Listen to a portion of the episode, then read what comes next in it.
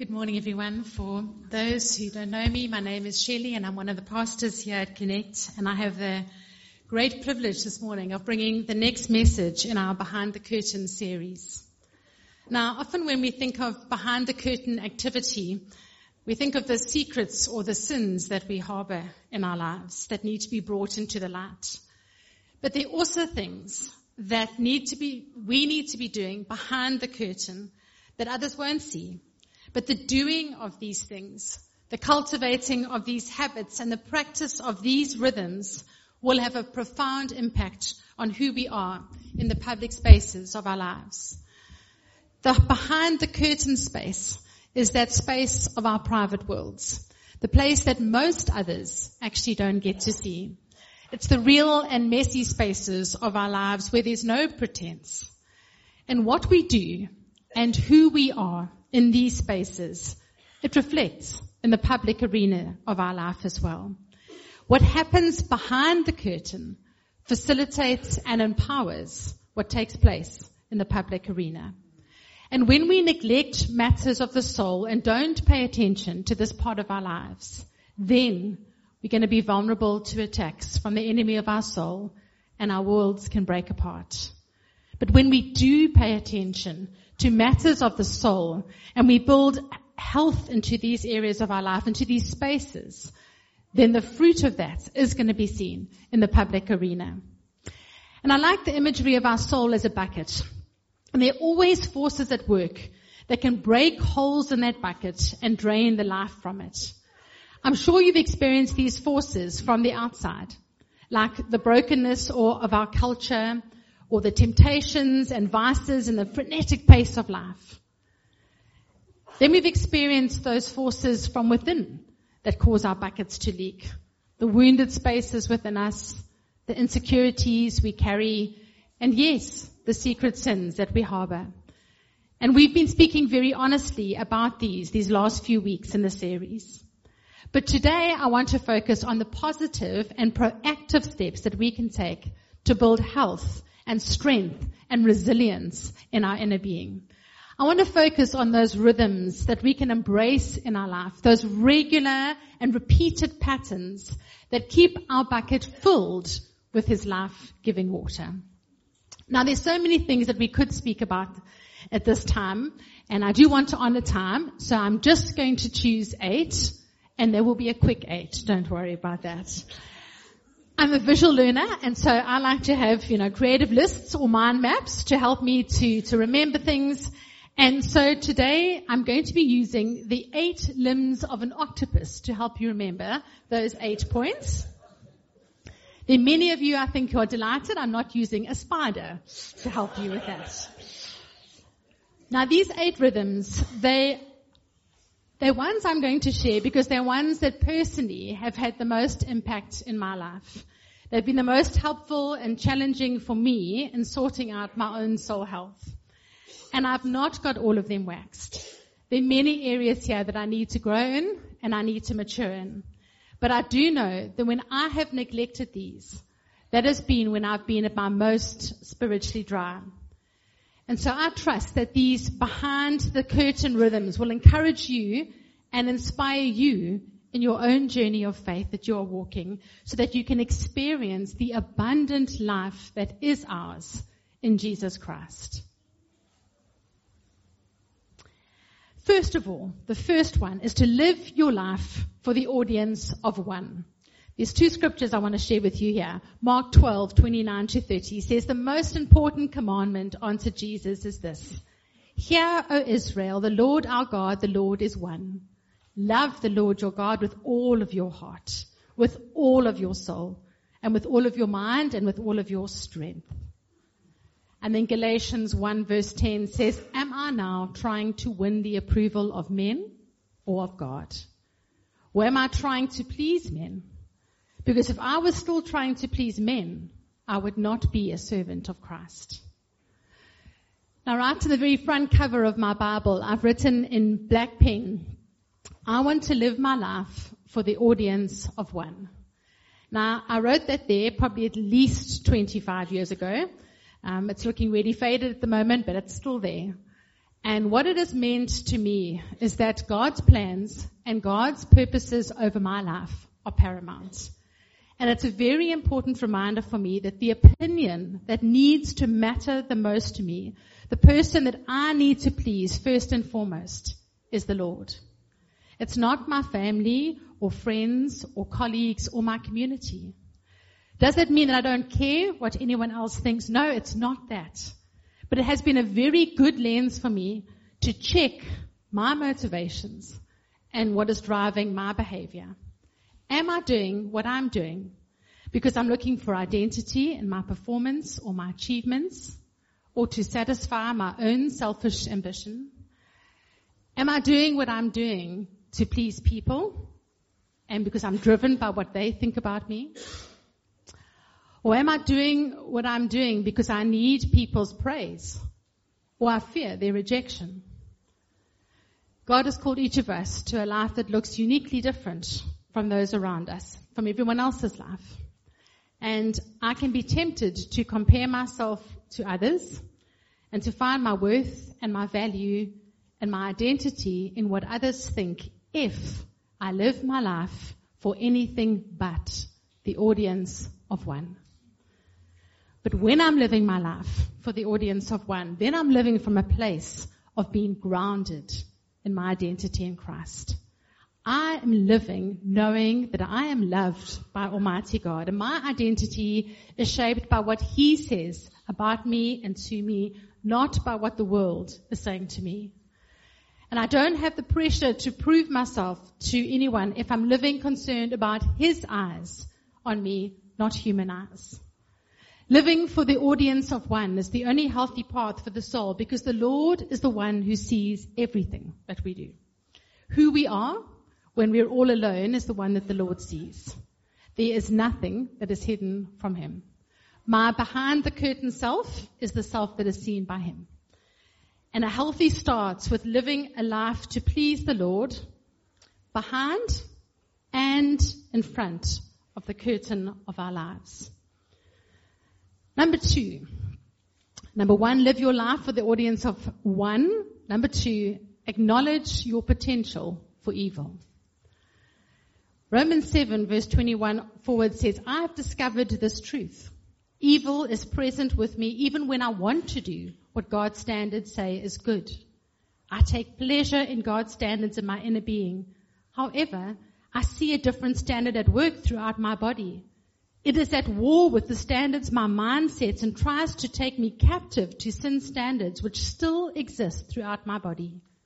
What a miserable person I am. Who will rescue me from my dying body? I thank God that our Lord Jesus Christ rescues me. It's a beautiful truth that we are sinners who are saved by grace and are being transformed into His likeness. But until we see Him face to face, we are not there yet, and still a work in progress. And we are not immune to making bad decisions or acting in ways that are contrary to our calling as followers of Jesus. And good Christian folk can make tragic mistakes that shatter their world.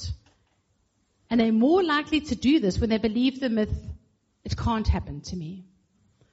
We need to acknowledge our potential for evil and have a clearer understanding of our own weaknesses, our own capabilities, so that we can be ready for the very real spiritual battle that lies ahead for our souls. And I'm not suggesting that you should live defeated, overwhelmed by your shortcomings. It's completely the opposite. In understanding and acknowledging our potential, as Paul's words here, evil is present with me even when I want to do what God's standard says good. When we acknowledge that potential, then we are ready for battle. Because we know that we cannot handle everything in our own strength. We know we cannot handle everything that comes our way. We are nothing without Christ. We know that we are completely dependent on Him daily for His strength and for His grace. We know that daily we need to be filled with His Spirit. And in the words of that old hymn, I need Thee, oh, I need Thee. Every hour I need Thee. Acknowledging your potential for evil will keep you humble and will keep you walking very closely to your Savior. Now, we don't often guard ourselves in the areas where we feel safe and we feel strong. And many years ago, I read Gordon MacDonald's book, Rebuilding Your Broken World. And one of the many pearls that I gleaned from that was this quote: "An unguarded strength and an unprepared heart are double weaknesses." And he was commenting on the fact that we as people, we tend to lose some major personal battles, not at the point of our weaknesses, but strangely enough, at the points of our perceived strengths. Because when we perceive ourselves to be strongest, that's where we're least likely to be prepared for battle. An unguarded strength and an unprepared heart is a double weakness.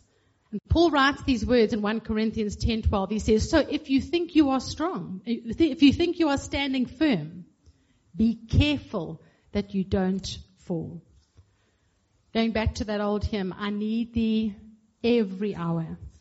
Stay thou nearby. Temptations lose their power when thou art nigh." Acknowledge your potential for evil. Then thirdly, do regular spiritual self-examinations. Psalm 139 verse 23 and 24 says, "Search me, O God, and know my heart. Test me and know my anxious thoughts.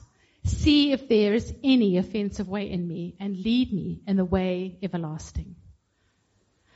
I've found that the healthy rhythm of doing regular spiritual self-examinations means that I'm always keeping short accounts with God. Because to live out the scripture means that when and where God convicts us, we need to respond in confession and repentance. It is living a repentant lifestyle. And the practice of this self-examination is not us reviewing our life and marking our own sheet. The Holy Spirit's role in this is so critical because we are always going to deceive ourselves. If we had to mark our own sheet, it would be like, pretty good there, tad of improvement here, perhaps not so great there. And that's why David calls out to the Lord to search him. He says, "Search me, O God." Because God is all-knowing. God is full of perfect wisdom. God knows our hearts intimately, and he sees all things. He knows the things that we are carrying, the stresses, the anxieties, the real truth. And if you want a healthy soul, you need to regularly be opening up your life, all of that behind the curtain living, to his perusal. We are masters at deceiving ourselves and others. And so we cry, "Search me, O God. See if there's any offensive way in me." And for most of us, there is. And so we need to acknowledge the truth of what God reveals to us. Repent of the offensive ways that he points out to us. And unless you name what is in you and you face it, you can't change anything. 1 John 1 verse 9 is that beautiful scripture that says, "If we confess our sins, he is faithful and just to forgive us of our sins and to purify us from all unrighteousness." Naming our offenses is the first step in the path to forgiveness and healing. And in our prayer meeting before the service, Byron had a beautiful picture that he shared with us that I just felt tied in so beautifully with this point that I'm actually going to ask Byron to share it now with us. So morning. So this morning when we were praying, I watch some odd things on YouTube, and not like that.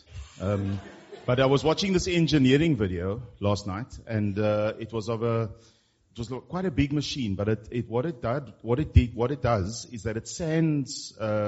It's like useful carpentry. So if you've got a kitchen and you've got wooden cupboards, you'll know that to get your kitchen doors perfectly smooth before you paint it, you've got to sand them down. And it can be quite hard work, actually, doing it manually. So this machine was quite massive, about half the size of this, or quarter the size of this room. You could put these kitchen doors into this machine, and it would come out the other end almost perfectly sanded. So it would go in, not looking the best, come out the other side, and it would look really smooth. The interesting thing was, no matter how expensive this machine was, there were still parts of the door that it couldn't get to. There were these little corners. Now, for those of you that have done sanding before on carpentry or cupboards or doors, you know that. It's so frustrating because it's normally the corners that you can't get to that take the longest time. But it's actually that part of the work that requires things to be done properly so that when you eventually paint, it looks good. And so as you were praying this morning, I just was reminded of that picture, and I've been so aware, as Grant shared last week, just how this service has done an incredible thing in people's lives, where God has revealed things to people, and we've heard that, we've seen that, people have shared with us. And so this morning as we were praying, God said to me, you know, there are some of us here where we've gone through that machine, and there are still these little areas that we need to actually get to. So even though everything looks good, we're not ready for painting yet. We need to actually get to those areas ourselves. And sometimes that requires a little tool to actually get into those crevices and clean them out. For those of us who haven't been through the machine yet, you go in looking one way and you come out the other end. You look very differently. You look much better. But don't ignore those little areas. So it was just an encouragement to you. I believe God has spoken to some of us about those areas we need to actually ask Him to reveal to us, because we haven't gone through the machine yet. And then there's some of us that have gone through the machine, but we just need God to help us to deal with those little tough spots that need cleaning out. So just an encouragement. Yeah. So we're honestly able to say, search me, O God, every spot, even those hidden crevices and corners. I want to quote again Gordon MacDonald's words when he was describing this inner space within us. And he says, this inner space was meant to be the territory, an inner temple or sanctuary in which God, our Maker, would make His interior residence. Isn't that a beautiful picture? Here He would commune with us, give empowerment for us to reflect His image and His glory. Here would be the wellspring for thoughts and deeds, showing forth what the Bible calls holiness, life after the character of God. But friends, evil will always seek to violate this inner sanctuary, this inner temple. So do regular spiritual self-examinations where we are asking God to search us and shine that spotlight up for us. Number 4, position yourself as a person of prayer. Matthew 6:5-8 says, and when you pray, do not be like the hypocrites, for they love to pray, standing in the synagogues and on the street corners to be seen by others. Truly I tell you, they have received their reward in full. But when you pray, go into your room, close the door, and pray to your Father who is unseen. Then your Father who sees what is done in secret will reward you. And when you pray, do not keep on babbling like pagans, for they think they'll be heard because of their many words. Do not be like them, for your Father knows what you need before you ask Him. Most of Jesus' teaching on prayer was given in the plural, with this exception. And He's calling His disciples to a prayer discipline that is intimate, that is personal, and that is an essential part of who they were. When you pray, He says. Not if you pray, but when you pray. Hypocrisy's got to fly out the window. You're not doing this for men, but you are speaking directly to Almighty God. And your prayers then are not intended for the eyes and ears of the watching world around you and people around you. You are speaking to a Father who sees everything, who knows everything. He knows what you see. He knows what you need, and He sees it all. It is a beautiful invitation for us to speak honestly and transparently to our Father and to pour out our hearts to Him. And our private prayers are critical for our maturing as followers of Jesus and growing our intimacy with the Lord. And it is this place of honest communing with our God, in this place that we find rest for our souls and the releasing of the burdens that we carry. In your private life, you need to be positioning yourself as a person of prayer. Colossians 4:2 says, devote yourself to prayer, being watchful and thankful. And then 1 Thessalonians 5:17, pray continually. Position yourself as a person of prayer. And then number 5, pay the price of regular spiritual disciplines. 1 Timothy 4 verse 7 and 8 says, have nothing to do with godless myths and old wives' tales. Rather, train yourself to be godly.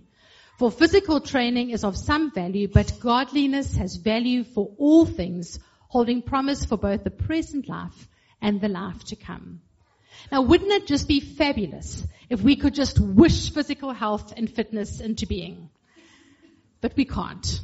We actually have to take action and do something about it. We have to start eating the right foods for health, exercising our bodies, strengthening our muscles, among other things. It requires action on our part. And it is the same thing with spiritual health. We can't just wish it into existence.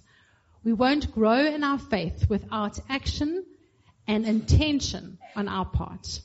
We need to take steps and discipline ourselves in certain habits and practices. We need to pay the price of regular spiritual disciplines.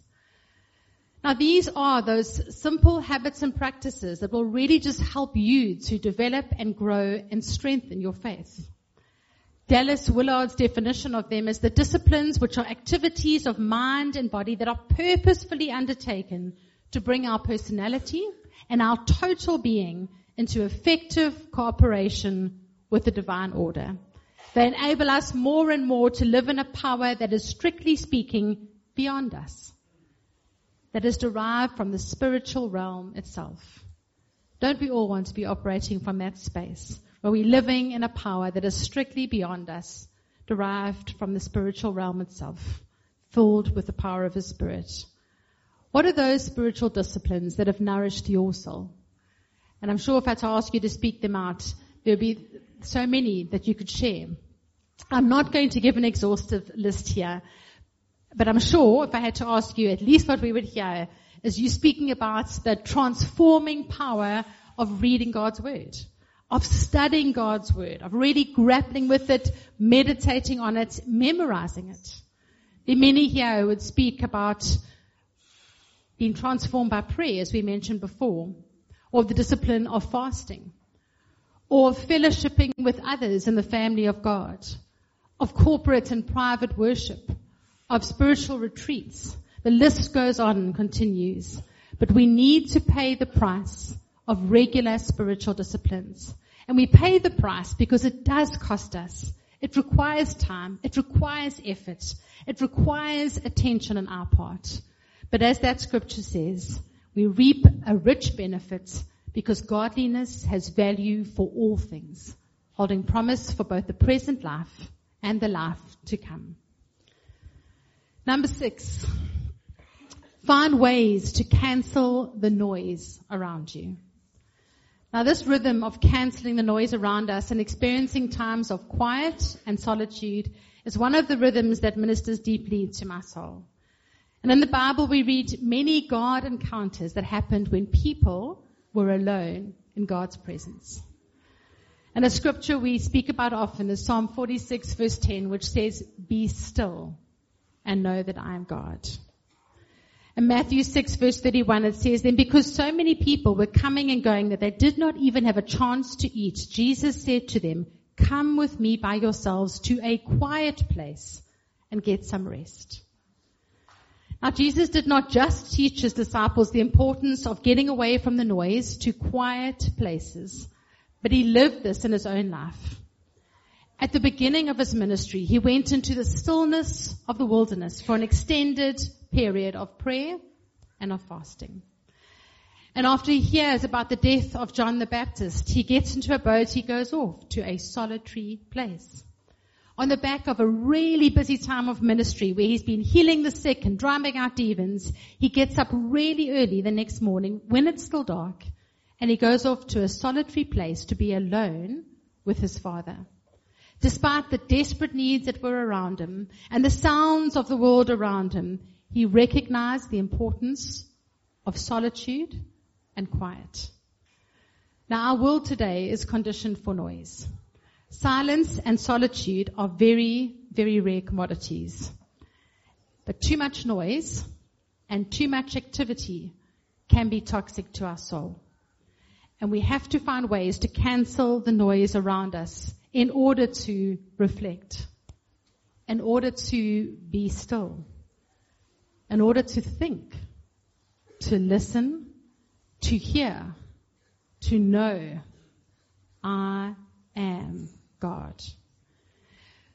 Now, when Elijah encountered the Lord while hiding out in the mountains, it was not in the way that he might have expected. And the scripture makes a point of telling us where the Lord was not before revealing where he was. And it says in 1 Kings 19, a great and powerful wind tore the mountains apart and shattered the rocks before the Lord. But the Lord was not in the wind. After the wind, there was an earthquake. But the Lord was not in the earthquake. After the earthquake came a fire. But the Lord was not in the fire. And after the fire came a gentle whisper. And when Elijah heard it, he pulled his cloak over his face and he went out and stood at the mouth of the cave. And a voice said to him, what are you doing here, Elijah? We need to take deliberate action to cancel the noise around us so we can hear the gentle whisper of the Lord. What are you doing here? What do you need? And what might this look like in your life practically? I mean, there's so many practical suggestions that we can give here, but I want to challenge you to think about your own life and what cancelling the noise could look like for you. I imagine it would have a lot to do with setting times and time limits for social media. And those brave enough among us have even just gone off that for this very reason. But absolutely scheduling time away from, any electronic device that could distract. I love this practical suggestion. It says here, parent your phone and put it to bed before you and make it sleep in.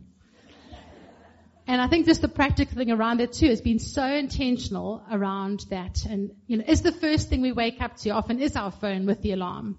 But it's the very next thing we do to open up the news or open up our social media.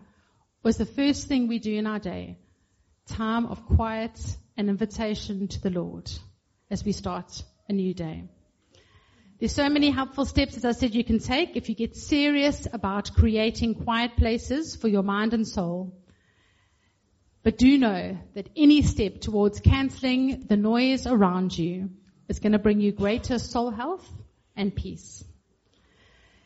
Thinking closely to that, number 7 is adopting a rhythm of regular rest. Now, this whole concept of Sabbath rest, it's a motif that is found in both the Old and the New Testaments. And just reading from the Old Testament, from Exodus 20, it says these words, remember the Sabbath day by keeping it holy. 6 days you shall labor and do all of your work, but the 7th day is a Sabbath to the Lord your God. And on it you shall not do any work. Neither you, nor your son nor daughter, nor your male or female servants, nor your animals or any foreigner residing in your towns. For in 6 days the Lord made the heavens and the earth, the sea and all that is in them. But he rested on the 7th day. Therefore the Lord blessed the Sabbath day and he made it holy. Now, included in the observation of the Sabbath, God also commanded the Israelites to rest every 7 years. And let the ground lie fallow then. And every 50 years, they were to celebrate a year of jubilee where indebted slaves were freed, debts were forgiven, ancestral property was returned. And the Sabbath command for them would have been in such stark contrast to the life of slavery and the hectic pace of life that the Israelites would have lived like as slaves in Egypt. Such a stark contrast to that. The Sabbath rest for them was a reminder as God's people that their lives, their lands, everything belonged to God. And in slowing down and in stopping work, people were making sacred places in their lives, sacred space for the Lord God to be at work in their lives, and an invitation to be very intentional in his presence. Now, Jesus, we see in the New Testament, he approached the Sabbath in freedom, noting that the Sabbath is created for people and not a system of oppression or rules. And the Sabbath rest that Christ practiced, it pervaded every part of his ministry and of his life. In the kingdom of God, work and rest, they're meant to be in harmony with one another and not seen as these two opposing forces. And we find a healthy balance in our work when we embrace the freedom that comes from God's rhythms of rest. Work is ordained by God, but rest is also required. And a healthy soul rhythm is to adopt a rhythm of regular rest, periods where you stop working, where you stop worrying, where you stop wanting what you don't have, and you just stop. And adopting this rhythm of regular rest, it's adopting a way of being and not just observing a day or a time period. It's so much bigger than that. The Hebrew word Shabbat means to stop, but it also can be translated to delight. And it's got this dual idea of stopping, but also of delighting in God and in our lives, in His world. Make space for regular rhythms of rest, daily, weekly, regularly, that will give you the opportunity to stop, to rest in Him, and to delight in Him and your life in His world. And the very last one is number 8, to pursue community with other believers. Hebrews 10:24 and 25 says we must also consider how to encourage each other to show love and to do good things. We should not stop gathering together with other believers as some of you are doing, but instead we must continue to encourage each other even more as we see the day of the Lord is coming. We really do need each other. We need to be authentically experiencing biblical community and being in relationships one with another that are life-giving. Don't let your heart be hardened to people and think that you can exist just as an island. Christianity is not a solitary religion. We need the accountability of community for our soul's health. We need the wisdom of community to help us to see our blind spots and to sharpen us into more mature followers of Jesus. And we need the protection of community because we are in a constant spiritual war. We need community because we are only part of the body. We are not the whole body. We need to guard ourselves against isolating ourselves from other people. You might be blessed with friends from a whole lot of different spaces, and that's wonderful. But you do need to have some key personal friendships with those who share your faith and your values and can hold you accountable in those spaces. What a gift to be blessed with a mature and an honest friend who loves you enough to protect you from the possibility of a broken world experience by speaking truth and calling out things in your life, even when that is difficult and that is hard for them to do that. What a gift. Pursue community with other believers. And so I leave you with these 8 healthy soul rhythms for behind the curtain living that I trust will be an encouragement for you as you seek to fill your soul with life-giving water. And I want to ask you as we close this service just to take a moment to think on these and what they might mean for your life and for your walk of faith. Which one of these rhythms have you perhaps been challenged about this morning? I'm not asking you to pick one of the 8 that might just resonate with you and you think, oh, it's an easy one, I'll pick that one. Which one of these might God be really challenging you about this morning, about living out in your life? Living your life for the audience of one. Acknowledging your potential for evil. Doing regular spiritual self-examinations. Positioning yourself as a person of prayer. Paying the price of regular spiritual disciplines. Finding ways to cancel the noise around you. Adopting a rhythm of regular rest. Or pursuing community with other believers. Let's just take a few moments of quiet. for you to respond to what the Lord might be saying to you. And then I'd love to have the privilege of just praying over us and speaking a benediction over this body.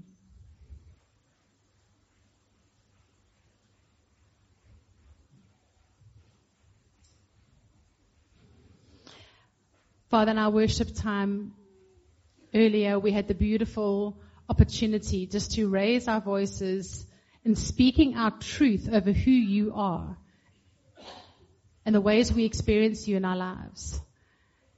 And Lord, one of the names that was mentioned was El Roi, the God who sees me. And I want to thank you that we approach you as that this morning, the God who sees everything. The God of our behind the curtain part of our lives, as much as you're the God who's in our everyday living that everyone gets to see. And God, we so want you to be Lord of that space behind the curtain. And so we just pray that you would speak to us, meet us personally where we are at this morning. If there's ways that you are encouraging us to step into new healthy rhythms that are going to bring life to our soul and allow the spotlight of your love and your light and your truth to shine, then we pray for the grace, Lord, to surrender and submit to you. We don't want to leave here the same as we came in, because we are always in need of your transforming power in our lives. So we say, speak to us, Lord, we are listening. And empower us as we move from this place to act on that which you speak to us about, to move in the direction that you call us to move. Church family, I want to pray this benediction over you as you go into this day today. As families, as you enjoy the rest of this Sunday together, I pray that your day would be blessed by moments of quietness, by light in your darkness, by strength in your weakness, by grace in your meekness, by joy in your gladness, by peace in your stillness. May your day further be blessed. Amen. Before we go out together, I know Mark had a word that he wanted to share with the church in the form of a prayer, and Byron looks like he is bursting at the seams with things to share with us. So I will hand over to these two elders to end for us. So Alex just had a sense that there were some people here this morning that maybe need some prayer for healing. And so we want to provide that platform for you. If you are feeling like there is some healing that you'd love someone to pray for you for, please do come forward at the end of the service. Some of us will be hanging around here and we'd love to pray for you. So please do so. And I just felt a burden during the service, especially hearing about our God being a God of peace, just to pray for Palestine quickly before we close. So can we just bring that before the Lord? Father, we know how complex the situation is in Israel and Gaza. We see the terrible images on our TVs of what's happening there. We don't condone the atrocities that have been committed by either side. And we just feel so helpless as we watch the terrible things happening. And Lord, we just ask that you would bring peace. Lord, we pray for restraint.